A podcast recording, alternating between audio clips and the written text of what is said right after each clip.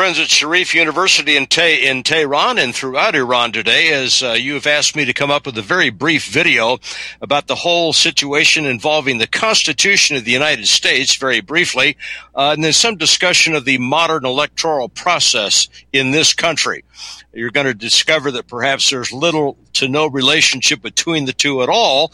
That's a matter of opinion, of course, but I'm going to do my best in 15 to 20 minutes to give you a brief summation of uh, what I think has been the history of this process, as well as the very lamentable state of it now.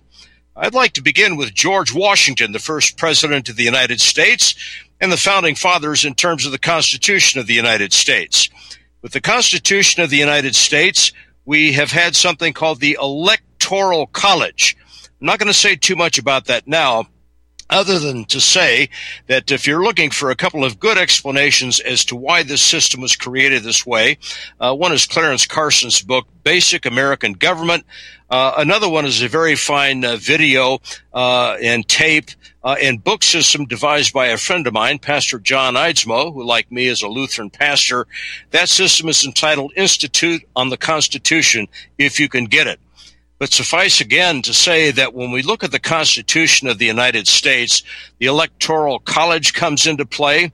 We deal with the whole business of the original intent of the Constitution what was the original intent of the founders when they wrote the Constitution of the United States, as opposed to situations today where modern American courts come up with rulings based upon the Constitution of the United States that clearly could not possibly have been the original intent of the framers of the Constitution. That's a very, very key tension uh, in terms of the American political and legal and constitutional scene.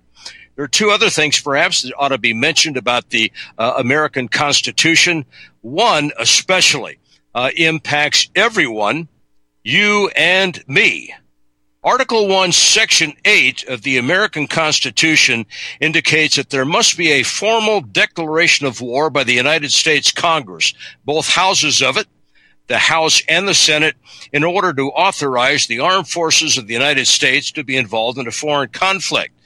When in my lifetime has any American president, in conjunction with the American Congress, operated in wars according to Article 1, Section 8 of the Constitution? The answer is none. Zip. Nada. This is a very, very serious situation, of course, when it comes to the modern state of the American Zio Empire, which finds itself involved in all of these different situations militarily that the founding fathers of the United States could not possibly have envisioned and would not have authorized. And so we start talking about the Constitution of the United States again. Uh, original intent is a factor.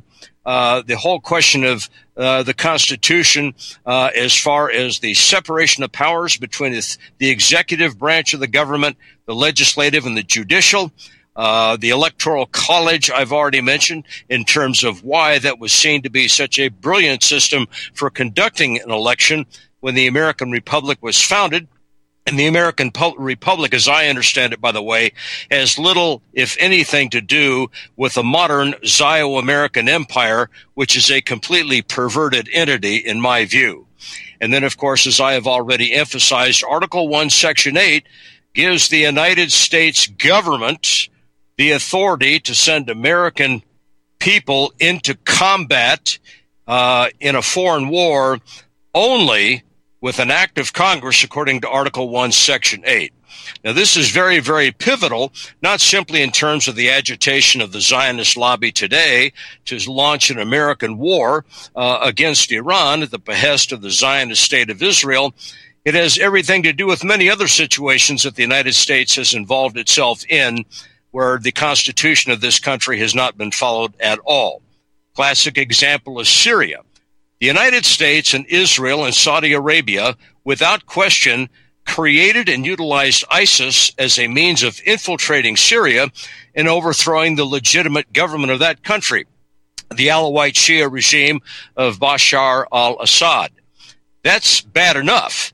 But in this particular case, when we ask ourselves what the constitutional sanction was for the United States to be involved in Syria militarily, There was no Article 1, Section 8 declaration of war, according to the Constitution of the United States.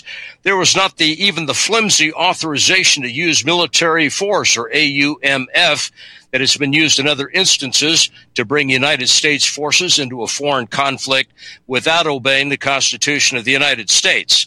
And of course, last but not least, once the Americans failed and the Israelis failed to overthrow the Assad regime, uh, courtesy of the intervention of uh, Vladimir Putin of Russia, and I fully support Mr. Putin's decision to come to the defense of the legitimate government of that country the Americans maintain a military force not only without the Constitution of the United States or the flimsy AUMF being involved, but where's the action of the UN Security Council as far as authorizing the United States to have all these troops and aviators uh, in Syria? It isn't there. You know it and I know it. So when we start talking about this whole business again of the Zio American empire, it is important to understand that with all of the puppets in both the Republican Democratic parties who are doing the bidding of central bankers and the Federal Reserve Board and the Israeli lobby and the military industrial complex, that this is the antithesis of the system of government that was envisioned by the founding fathers of this country and those who had a most direct impact as far as the actual penning of the Constitution of the United States. So when we start getting into this whole analysis of how this happened, let me move from George Washington to Abraham Lincoln. You know, one of the interesting things about Abraham Lincoln is there's so much mythology about Abraham Lincoln today that is absolutely rooted in a pack of lies. Dr. Paul Craig Roberts has written about this most recently on several occasions. I urge you to read his work in this regard. There's a book I'm going to recommend to you written by my friend Dr. Thomas DiLorenzo. It is entitled The Real Lincoln. The Real Lincoln. Lincoln was not the great emancipator of the slaves that you have been told that he was. Lincoln was the great centralizer who completely perverted the relationship that had existed up to that point between the federal government of the United States and the powers and rights of the individual states who were a part of the Union. So Abraham Lincoln, in fact, was the great centralizer. Abraham Lincoln, by the way, was a white supremacist, and uh, Dr. DiLorenzo goes forth to prove that in this book, if you can get a copy of it. Uh, Abraham Lincoln was chiefly interested in keeping the southern states in the Union for economic reasons, and of course to continue a situation where the southern states would be at the economic behest of the northern states. And this is where a particular tariff that passed uh, in the United States Congress became particularly important in understanding why the situation with the North and the South finally resulted in armed conflict. By the way, there were all kinds of Western societies where slavery was legal. Eventually, slavery passed from the scene uh, by natural means. There were economic and political forces at work that eventually caused slavery to go out of favor in the Western world uh, as a legitimate institution. The only place in the Western world that I am aware of where a war was necessary to solve this particular question if that is really what was involved in the war between the states, between the American North and the American South, was in the United States. Dr. DiLorenzo asks a very important question. Why was that the case? Start asking that question and you'll start demythologizing Lincoln as well as a series of other American presidents and other American actions internationally and domestically that absolutely do not stand the test of the Constitution of the United States. By the way, Lincoln's Emancipation Proclamation did not f- f- uh, free a single state in the northern states. It only pertained to the South. Why was that so? I'll leave that to your imagination and also for the future in regard to your reading Dr. DiLorenzo's book, The Real Lincoln. That then brings us to, of course, the whole situation as it involved the American imperialism of the late 19th century. Uh, Lincoln set the stage for all of that both in terms of the ongoing involvement of the United States as it was moving from a constitutional republic to an empire. And as the United States started involving itself in various situations militarily, utilizing many of the tactics militarily uh, that Lincoln's army had inflicted on white Southerners during the war between the states. You want to know what really happened to the American Indians in the United States? It all began with Lincoln in terms of the military ideology that was applied with absolute brutal force toward all of those who stood in the way of an increasingly powerful central government in Washington, D.C. That then leads us to the beginning of the 20th century. What is it about the 20th century that served best to create the modern Zionist American empire that so many countries, including Iran, are absolutely chafing over? As well as Americans like me who don't like this entire idea of going to war with countries that should be friends of ours and with which we as individual Americans have absolutely no quarrel whatsoever. Remember, it was the first American president, George Washington, who in his farewell address stated explicitly, explicitly that a foreign policy of the United States should be based on friendship with all, entangling alliances with none. What would George Washington and the founding fathers of this country thought of the North American Treaty Organization, NATO? uh, which now is involved in all kinds of purposes that have nothing to do with the original statutes of NATO as it was originally approved by the United States Senate. What would George Washington and the other founding fathers of this country have thought of the modern American military industrial complex and the absolute economic and political power of the Israeli lobby as expressed through organizations like AIPAC in the United States? They would have been appalled by it in terms of any legitimate reading of their writings and of the Constitution that they created. Nonetheless, I think you can see that as we enter the 20th century, Abraham Lincoln, yes, set in motion many of the things that led to all of the miseries that we now today know as uh, having come together and having been consummated in the so-called Zionist American empire. Woodrow Wilson, in terms of the presidency of the United States, became the next major figure in this deterioration of constitutional government in the United States and the way in which elections were conducted. What happened during the presidency of Woodrow Wilson? Number one, for the first time in American history at the beginning of the 20th century, the federal government of the United States imposed a direct income tax on American citizens.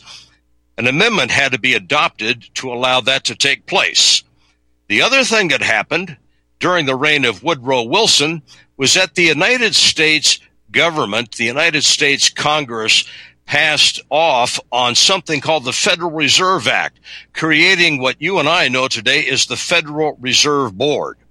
In other words, all of a sudden, the Congress of the United States was no longer responsible for minting the currency of this country and of the United States government, that passed over to a f- private banking corporation uh, answerable to virtually no one uh, that today is predominantly linked up with leadership that has direct and indirect uh, connections to the Zionist entity and to the Bank of Israel, among others.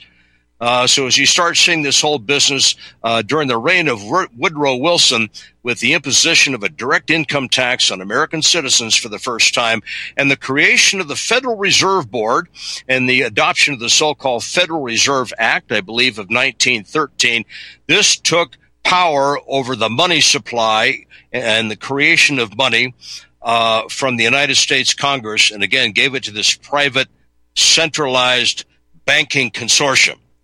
These were the tools that became necessary to fuel the American involvement in every war since, including World War I, the sinking of the Lusitania, right? Was that a false flag? I think it was. Do a little research on the sinking of the Lusitania, and you will discover that the American government, in conjunction with the American media of that time, was giving the American public a completely false spin on what this whole business of the Lusitania was about. You know what's fascinating? There was a Republican congresswoman from Montana, Jeannette Rankin, the first female to ever occupy a seat in the United States House of Representatives. Jeannette Rankin holds a very unique distinction. she voted against, was the only one who did, as far as I know, the only one who voted against American entry into World War One. Jeannette Rankin was the only one who voted against authorizing an American declaration of war against the Japanese after Pearl Harbor. Why is that this lady who voted against American involvement in both World War I and World War II? What was it that she knew? I can't answer that question. That's someone that I want to study further in terms of what I can ever, ever find out about her through any original source historical documents. But suffice it to say that Jeannette Rankin may well have suspected, and I'm guessing at this, I don't know it, that Charles Lindbergh, the great American aviator, the spirit of St. Louis in 1927, uh, flying from the east coast of the United States to Paris, France, and all these other things. It was Charles Lindbergh who got wind of what Franklin Delano Roosevelt was really up to, not what he told the American public in 1940 when he was running for reelection, and said that he would keep American boys out of any future wars in Europe. We now know that from October of 1940 onward, courtesy of the McCollum Memorandum, that Franklin Delano Roosevelt had secretly adopted a series of steps recommended to him by Arthur McCollum, the head of the uh, the Far Eastern Desk of the Office of Naval Intelligence, that would lead the United States into a conflict with Japan, where Roosevelt would deliberately begin setting up the arrangements that would cause Japan to attack the United States. Read those points in the McCollum Memorandum, which is freely available to you now through the uh, auspices of uh, the Freedom of Information Act, FOIA, in this country. All of that is reprinted in uh, Robert Stinnett's book, Day of Deceit The Truth About FDR and Pearl Harbor. There's another book I would recommend to you, John Koster's Operation Snow, which shows how Harry Dexter White, working at the highest level of the Roosevelt administration at the time, was working hand in glove with Joseph Stalin's chief KGB representative in the United States to ensure that Roosevelt got the war that he wanted with the Japanese via the Pearl Harbor attack. And Charles Lindbergh warned the American public about what was coming, and they didn't listen to him. September of 1941, uh, Lindbergh told the people who came to his Des Moines, Iowa address that there were two or three constituencies that were clearly the only ones that were trying to drive the Roosevelt administration into a world war. July, you're a woman more than anyone I've ever known. July, a woman more than anyone I've ever known.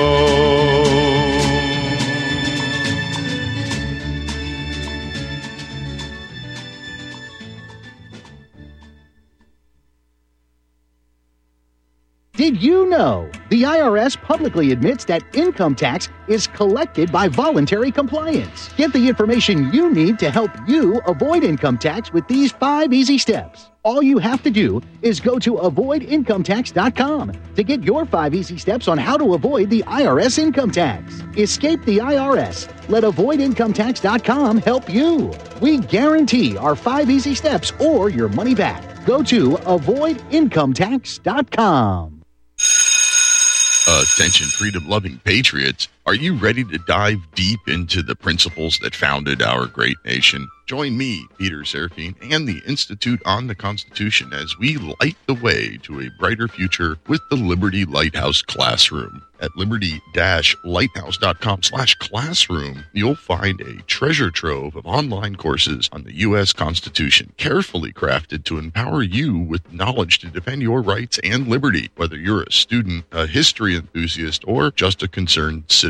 These courses are for you gain a comprehensive understanding of our Constitution's principles, the wisdom of our founding fathers, and how to apply them in today's world. As a special offer to our freedom loving listeners of Republic Broadcasting Network, use coupon code RBN at checkout and get 20% discount on any course. Join the Liberty Lighthouse Classroom and be a part of the movement to uphold the values that have made our nation exceptional. Unleash the power of knowledge and protect what truly matters, our Constitution. Visit liberty-lighthouse.com slash classroom today. Don't miss this incredible opportunity. Use code RBN for 20% off. Together, we'll be the beacon of freedom our founding generation envisioned. Liberty Lighthouse Classroom, illuminating minds, empowering patriots.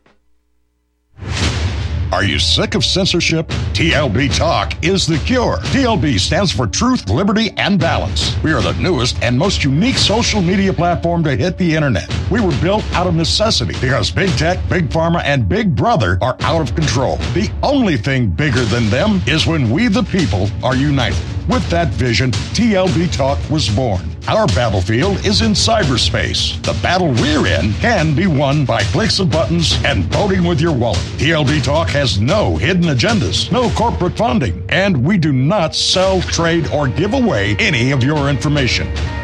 Our platform runs off of generous donations of members and merchandise profits. So please check out our site it's the best around. And be sure to stop by our store. It's loaded with items that'll have you feeling a sense of member pride and victory. Come unite with us today at tlbtalk.com and join the social media revolution. I'm sorry if I hurt you. I'll make it up day by day. Just say you love me like you used to and make the world go away. Make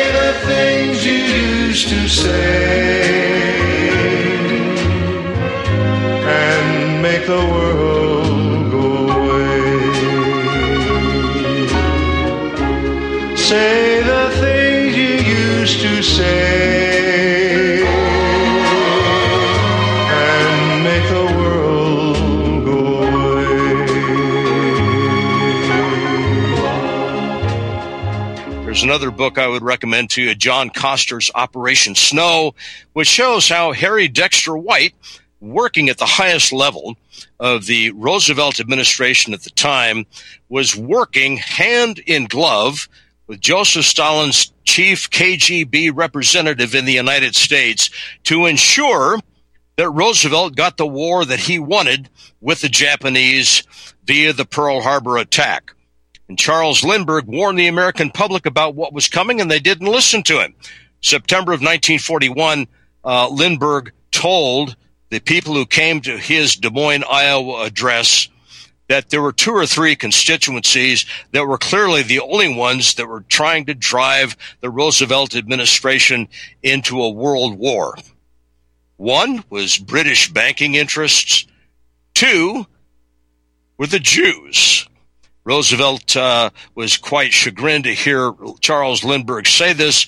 Charles Lindbergh knew very well that there were powerful Jewish banking interests and world Zionist interests which were trying to advance conditions for the eventual establishment of a state of Israel beyond those, certainly, that the British had begun and with the secret connivance of the United States in that infamous document known as the Balfour Declaration.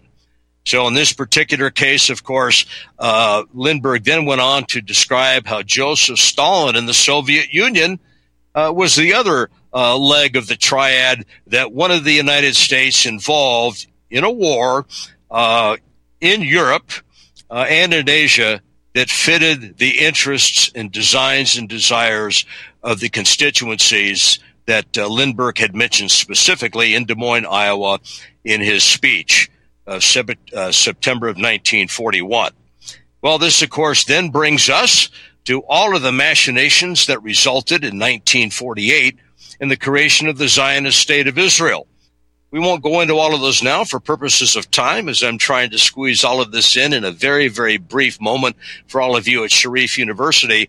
But suffice it to say that uh, the the death of James Forrestal, the first American Secretary of Defense, may have had everything to do not with his so-called psychiatric episode at Bethesda Naval Hospital in Maryland, where he supposedly deliberately jumped out of a window. Forrestal may have been assassin may have been assassinated.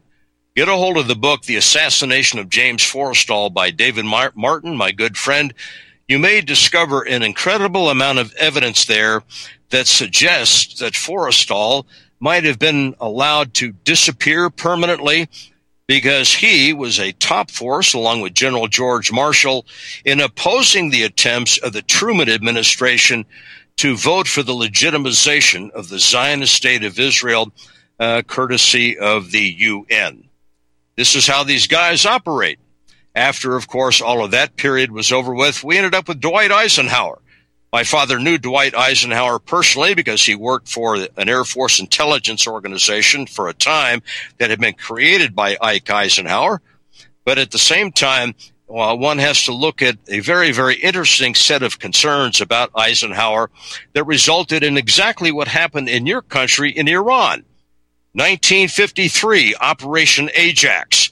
We now know, courtesy of a series of things that were declassified by the National Security Archive of George Washington University, that the overthrow of the Mossadegh regime in Tehran in 1953 was orchestrated by the British MI6 and British Petroleum who recruited President Dwight Eisenhower and the Central Intelligence Agency to enable them uh, to continue all of the things that have been going on in British foreign policy toward the Iranian government and the Iranian people and the maintenance of British control of what was a natural resource of the people of Iran.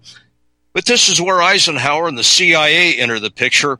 And courtesy of these released classified documents that my good friends at the American Free Press have now published in a book that's freely available, if you can get your hands on it there in Tehran, that describes for the average American who's even interested what it was that the United States and the British MI6 were involved in in destroying what was a representative government in Tehran. Does that sound like the foreign policy of George Washington University, our first president, talking about entangling alliances with none and friendship with all? Certainly not. And make the world go away. Say the things you used to say.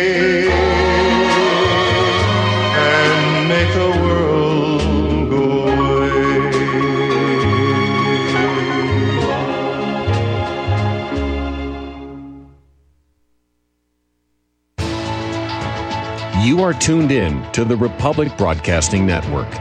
Visit our website by going to republicbroadcasting.org.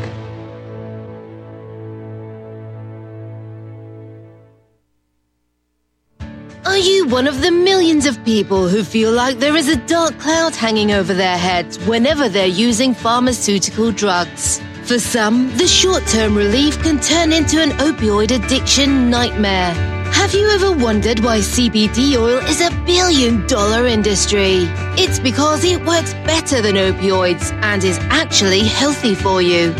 However, CBD oil is stripped of all other helpful compounds found in the hemp plant. According to neuroscientists, the whole hemp plant, otherwise known as hemp paste, is even more effective than the chemically processed CBD oil. Are you ready to take back your health? You can try hemp paste for the price of a cup of coffee.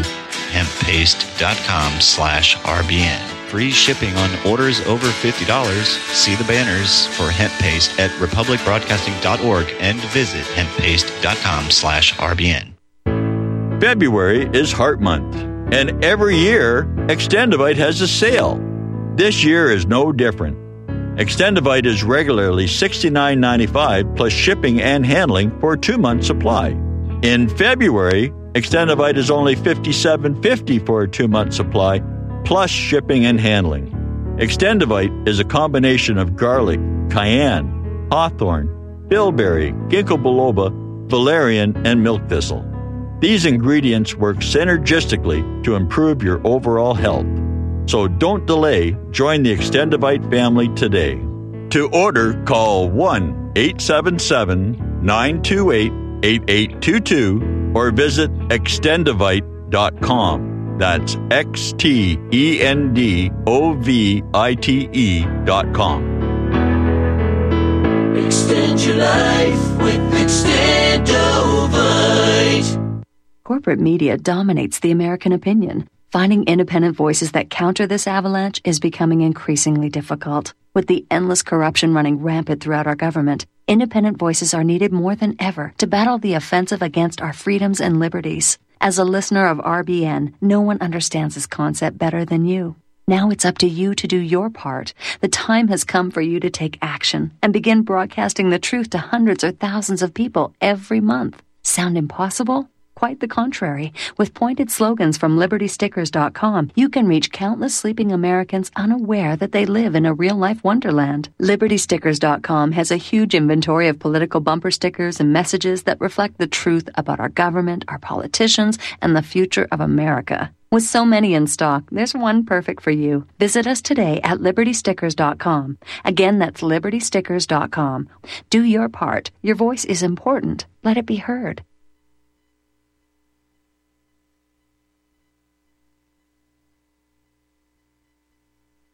Charles de Gaulle once said, actually, it's difficult to envision in this regard any other criterion, any other standard than gold. Yes, gold, which does not change in nature, which can be made into either bars, ingots, or coins, which has no nationality, and which is considered in all places and all times the immutable and fiduciary value par excellence. So when the question is why gold, it's simple, my friends. The answer to that question is simply why not? Like it or not, precious metals will always be the world's reserve currency, even though nations do not define their currency by their worth in, say, gold. Individuals still buy gold and silver to protect themselves from inflation. The more money a nation's central bank pours into the economy, the less valuable its currency, the dollar, is, which means the price of everything else rises. $21 up for a bag of dog food. Seeing that the dollar is cheap that's why the cost of everything goes up. It's because the buying power, the value of the dollar is tanked. It's worth nothing. And the gold that your family would have owned in 1907 will buy at least the same amount of goods, if not far more. William McFee once stated it's extraordinary how many emotional storms one may weather in safety if one is ballasted with ever so little gold. The truth about money, gold versus cash in a crisis, gold a valuable thing to store, the power of gold in times of crisis historical sketch of paper currency. Oh, and beware the Ides of rare coin dealers and Alan Greenspan's speech on gold and economic freedom. How interesting. I'm going to give you gold and silver in five easy lessons. Seeking out the most efficient and most secure route to owning gold and converting it into widely accepted currency is the next best thing to enjoying gold backed currency, my friends. In a world of central bankers hell bent on devaluing our savings, you need to own private gold standard contact me, Jeffrey Bennett at Kettle Moraine Limited, by calling our phone number at 602 799 8214. That's 602 799 8214. Uh, Chukin. An old cowpoke went riding out one dark and windy day. Up on a ridge he rested as he went along his way. When all at once a mighty herd of red-eyed cows he saw a plowing through the ragged skies and up a cloudy draw. Uh, to continue all of the things that have been going on in British foreign policy toward the Iranian government and the Iranian people and the maintenance of British control of what was a natural resource of the people of Iran.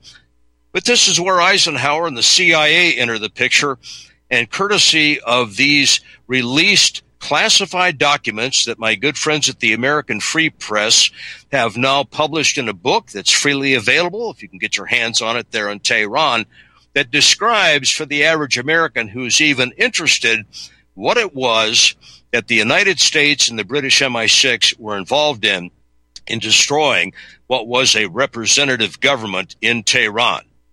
Does that sound like the foreign policy of George Washington University, our first president, talking about entangling alliances with none and friendship with all? Certainly not.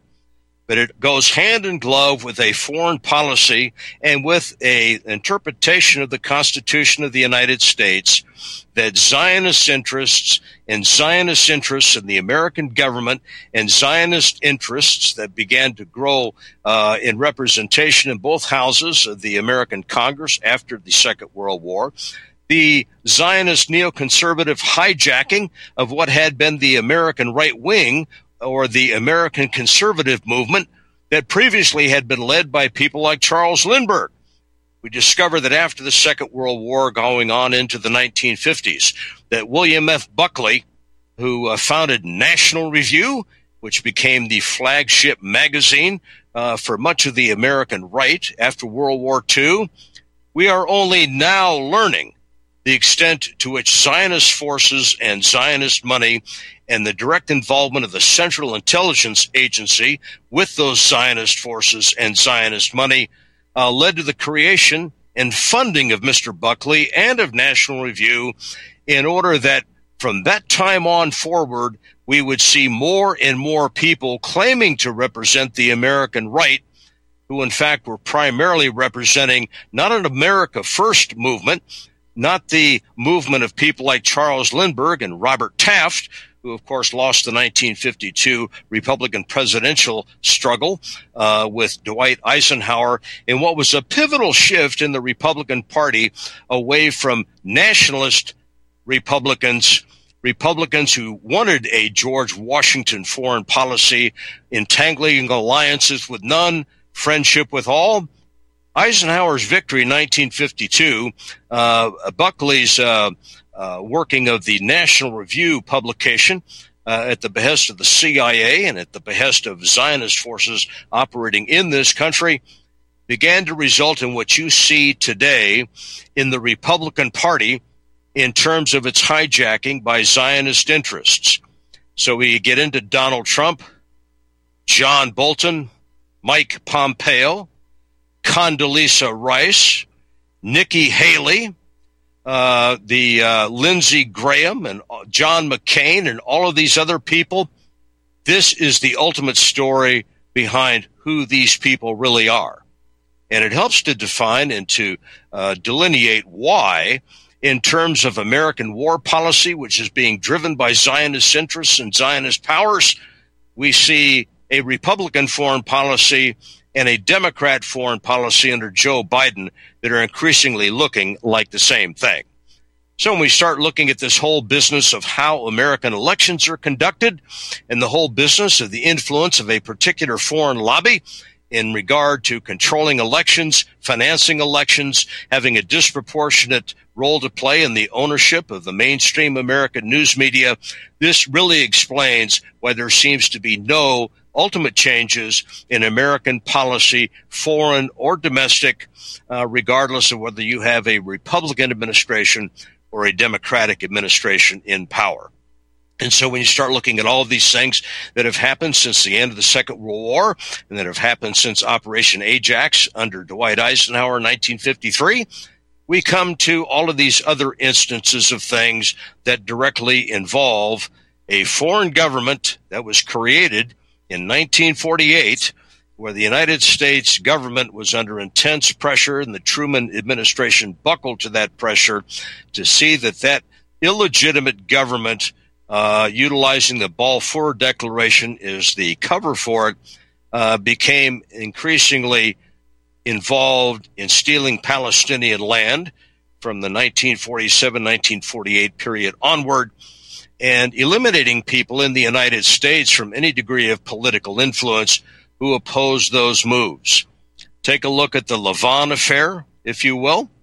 Take a look at the Kennedy assassination, the book written by my friend Michael Collins Piper, a book entitled Final Judgment. What was the Zionist role in that particular situation?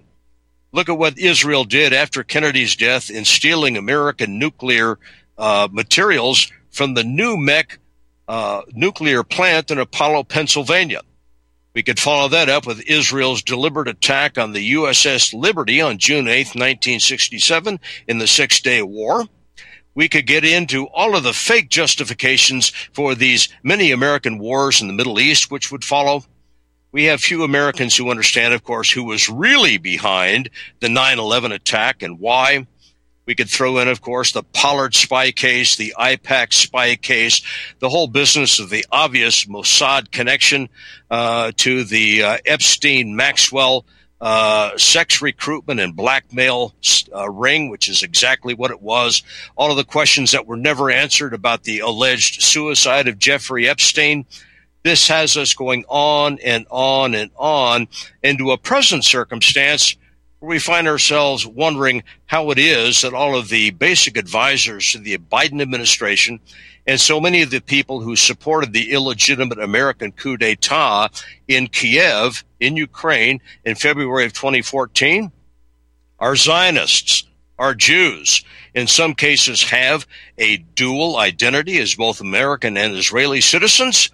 How is it that the people of Ukraine end up with a Jewish drag queen comedian for a president in an Orthodox country? And why is it that the American media is not, is not uh, telling the American public about the persecution of the canonical Russian Orthodox Church in that country, or the connections of that government and the American CIA to the assassination of Daria Dugina in Moscow of uh, in August of uh, 2022, uh, the Nord Stream 2 b- pipeline bombings. Who is behind that? Seymour Hersh knows exactly who's behind that. You and I know exactly who's behind that. And when we start looking at the incredible amount of involvement of American and European banking interests and uh, armaments manufacturers in fueling a surrogate war against Putin's Russia via, via this Ukrainian mess, we discover happily that they're losing. The world economy is de-dollarizing. Uh, the American surrogate is losing to Putin's Russian militarily. The fall of Avdiivka uh, a day or two ago proves that. And now we have a situation where even with all of the Zionist control of the American news media and American elections, the truth is even being wondered about among average Americans in this country in regard to an Israeli government that has killed some 28, 29,000 Palestinians in Gaza – that has wounded almost 70,000 of these people, and where 70% of these fatalities uh, and casualties are among women and children. Think that the Israeli government can continue to sell that? I don't think so. But when you look at a situation where the American public starts counting up the billions of dollars that their government has served up to all of these different illegitimate operations, and when you start looking at the role of the various constituencies who buy, routinely buy American elections, courtesy of controlled Supreme Court decisions about campaign finance, when you look at who it is that owns the six major American media consortiums in this country, and when you look at the means that they employ to keep good independent and third party candidates off the ballot, corporate money, corporate ownership of media, and ballot access laws in all 50 states that are written by Republicans and Democrats in state legislatures to make sure that those who might have the most independent voices and intelligent voices in representing the American public, if they had a chance in a legitimate election, get no money and no coverage and no ballot access whatsoever unless they spend every dime that they have just to get on the ballot, only to have no money to campaign with in the aftermath. This is where we are today, but I want to leave you with this thought. The American Zio Empire is not the American Republic of old. George Washington understood that. Charles Lindbergh understood that. Robert Taft understood that. Patrick J. Buchanan in more recent times is the only Republican presidential candidate of consequence in my lifetime that wasn't under the control of the Zionist lobby. He's still living and he understands that. And so when we start looking at the way that this whole thing is starting to come apart at the seams, an overextension of the American military empire, the quagmire of Gaza for Netanyahu and his thugs, we are seeing President Putin's Russia absolutely prevailing over this illegitimate government in Ukraine after this 2014 coup d'etat. And now we see your country, Iran, and Hezbollah in southern Lebanon getting ready to take up the banner of uh, Palestinian freedom and liberation from a Netanyahu regime and a Zionist entity that is starting to look increasingly surrounded militarily by people who will fight and who will fight very well, and where Israel, in international and in American domestic political opinion, is starting to sink. Think of this, folks the de dollarization of the international economy you start thinking of this whole business of the crash landing of all of these Western uh, Zionist controlled governments that have involved their own people illegitimately in these conflicts and in these coups d'etats and assassinations carried out by their various state agencies and intelligence agencies. None of this has anything to do with American constitutional government or legitimate government anywhere else. But these people are losing. De dollarization in terms of the role of the American reserve uh, currency. Uh, dollar is played in the reserve currency of the world. World that's fading away as a result of the establishment of the BRICS organization.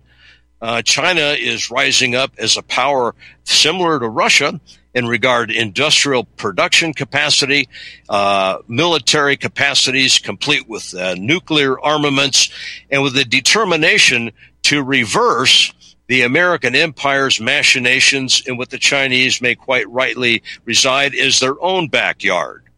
And so between the Chinese and the Russians and the Iranians, in terms of being the most significant power in the Middle East, ready to take on the Israelis once and for all, this isn't looking so good for these American and Democratic neoconservatives. And I applaud all of that for a simple reason. If Putin wins, if Iran wins in the Middle East, ultimately, with the help of the Russians, and if the Chinese suddenly boot the American Navy out of areas where it doesn't belong, and if the United States suddenly is not going to go to war with China over Taiwan, we might. We might just have a situation where the American public might reappear again, ending the existence of the Federal Reserve Board returning mon- monetary policy to the United States Congress where it belongs, getting the American military back in the business of protecting the American homeland and getting out of all of these foreign conflicts in which we have no legitimate right to be involved whatsoever and where we might be taking this 33 or 34 trillion dollar debt that our own congressional budget office says is going to rise to 53 trillion uh, by the end of the decade, we might begin to get our own house in order again. Not simply in terms of budget and military affairs, in terms of international conflicts, we might get control of our own southern border with Mexico, finally established and resolved once and for all. We can start cleaning up the mess of all of these American urban areas that have become cesspools of crime and perversion of various sorts.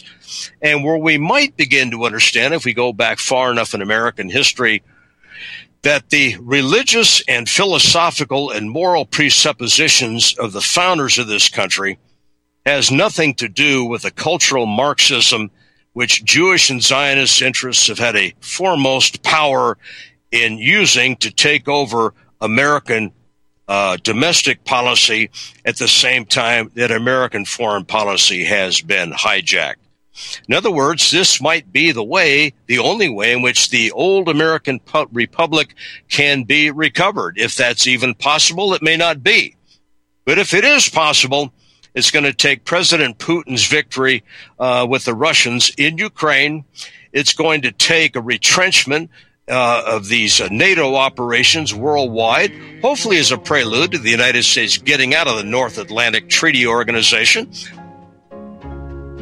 if you do, then forgive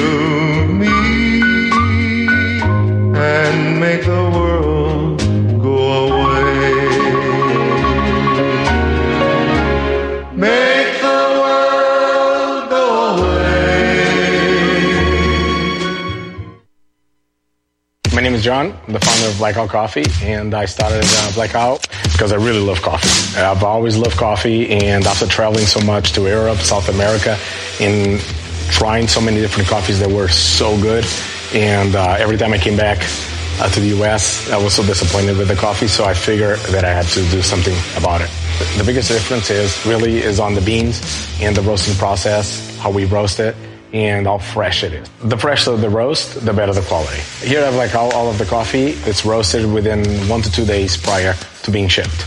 So it literally gets to consumers' house within three to five days after being roasted. If you like coffee, you have to try ours. It's fresh roasted. It's one of the best beans that we can get, and you will definitely see the difference. Visit blackoutcoffee.com and use the coupon code REPUB10. That's REPUB10.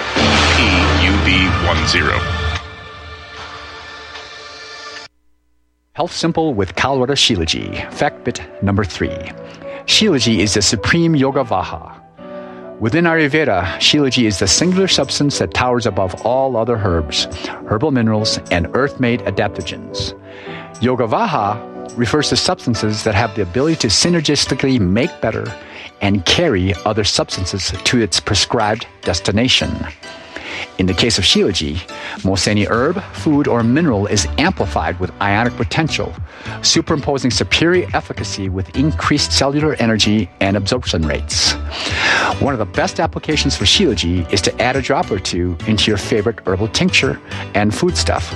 Simply put, Shilajit makes other substances more effective. Look for the gold mountain and medical symbol logo in banners on republicbroadcasting.org to watch the full video and see more information. Use code GORBN when ordering. That's G O R B N. Hi, Tom Bolton for Ease Off. I know so many of you are finding our Easy 4 carcass drop and lift an essential tool for your meat processing operation, but today I want to spotlight four of our new products. First, our right height hog cradles with steel or aluminum frames. Our customers love this back saving innovation that enhances sanitation and speeds production. Next, our beef cradles with stainless steel or aluminum frames eliminate rust and corrosion. We hope you'll compare our quality and prices for this essential part of your processing line. Our cradles are especially effective when used with our power skinner. And finally, our hook tumbler will keep your hooks clean and polished. Easeoff.com. We make pigs fly. Cows, too. Ease Off LLC 417 932 6419.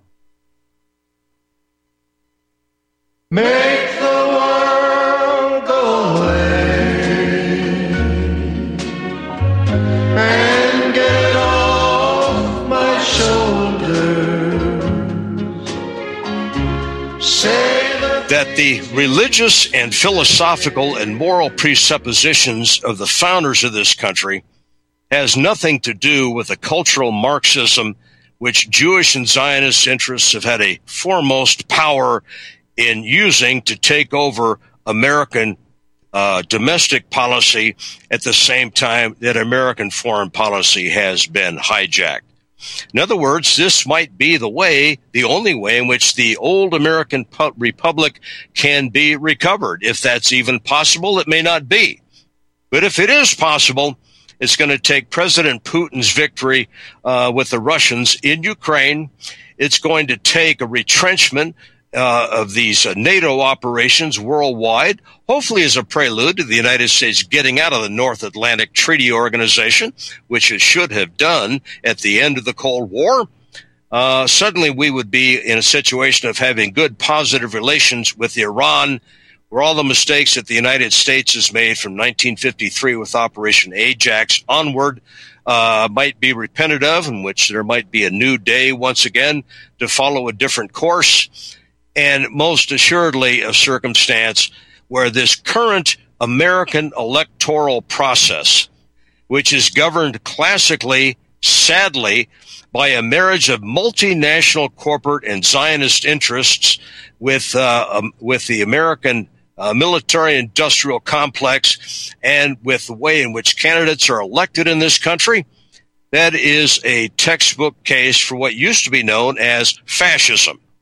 And at the same time, the American cultural Marxism, which Joseph Biden himself admits has disproportionately been pushed on the people of this country effectively by the Jewish Zionist lobby in the United States, we might see the beginning of a new day with a more positive American moral outlook in the future that revives our traditional families, that results in decreases in crime, that results in a greater respect for human life, and for a return of peace and civility uh, in political discourse, as well as what is going on, especially in the major cities of this country. So this is not what we currently have in regard to how far afield we have gone from the original intent of the American Constitution uh, and the and those who penned it. I hope that I've done something today, very very briefly, in outlining how all of this, uh, over a period of time, has resulted in the mess that we now see today. And most, uh, most appropriately, as I close my segment of this video, I simply like to uh, wish all of my friends in Iran the best of luck and the best of good fortune. I hope that our countries remain at peace with one another as the people of this country hopefully figured out who it is that is driving them into a war that we need not have with you. And I hope at the end of the day, that once again we see civility between sovereign nation states and free trade between sovereign nation states and a mutual respect for international law and human life that gets rid of this globalist, global homo, Zionist cabal, both in the United States and elsewhere in Western governments, once and for all. God bless you.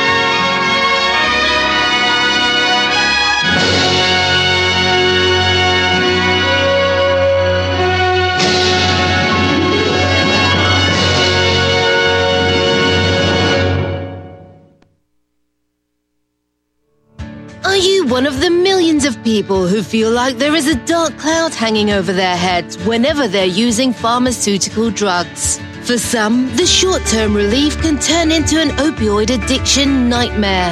Have you ever wondered why CBD oil is a billion dollar industry? It's because it works better than opioids and is actually healthy for you. However, CBD oil is stripped of all other helpful compounds found in the hemp plant. According to neuroscientists, the whole hemp plant, otherwise known as hemp paste, is even more effective than the chemically processed CBD oil. Are you ready to take back your health? You can try hemp paste for the price of a cup of coffee. hemppaste.com slash RBN. Free shipping on orders over $50. See the banners for hemp paste at republicbroadcasting.org and visit hemppaste.com slash RBN. You can't handle the truth. You're listening to Republic Broadcasting Network. Visit republicbroadcasting.org today because you can handle the truth.